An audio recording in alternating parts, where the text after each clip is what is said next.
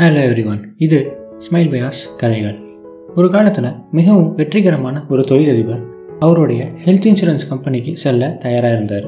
அவர் அவரோட கார்கிட்ட போய் கதவை திறக்கும்போது காருக்கு அடியிலிருந்து ஒரு நாய் வெளில திடீர்னு வந்து அவரோட காலை கடிச்சிருது. இதனால் ஆத்திரமடைஞ்ச அந்த வியாபாரி உடனடியாக சில கல்லை எடுத்து நாயை அடித்து விரட்டுறாரு. நாய் ஓடிடுச்சு ஆஃபீஸ் வந்த உடனே தொழிலதிபர் தன்னோட மேனேஜர்கள் எல்லாத்தையும் மீட்டிங்க்கு அழைக்கிறாரு. அந்த சந்திப்பின் போது அந்த நாய் மீது இருந்த கோவத்தை கக்கறாரு.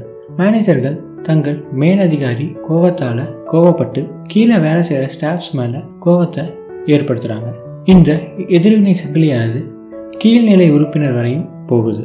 இறுதியாக ஆஃபீஸ் பியூன் வரைக்கும் போயிருச்சு. இப்போ யாரும் பியூனுக்கு கீழே வேலை செய்யல.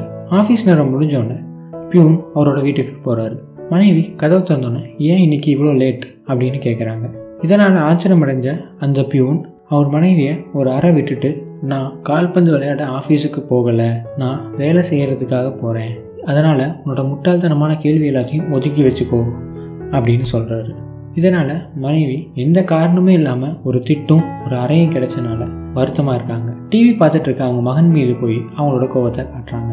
உனக்கு இதுதான் வேலை. படிக்க உனக்கு விருப்பமே இல்லை.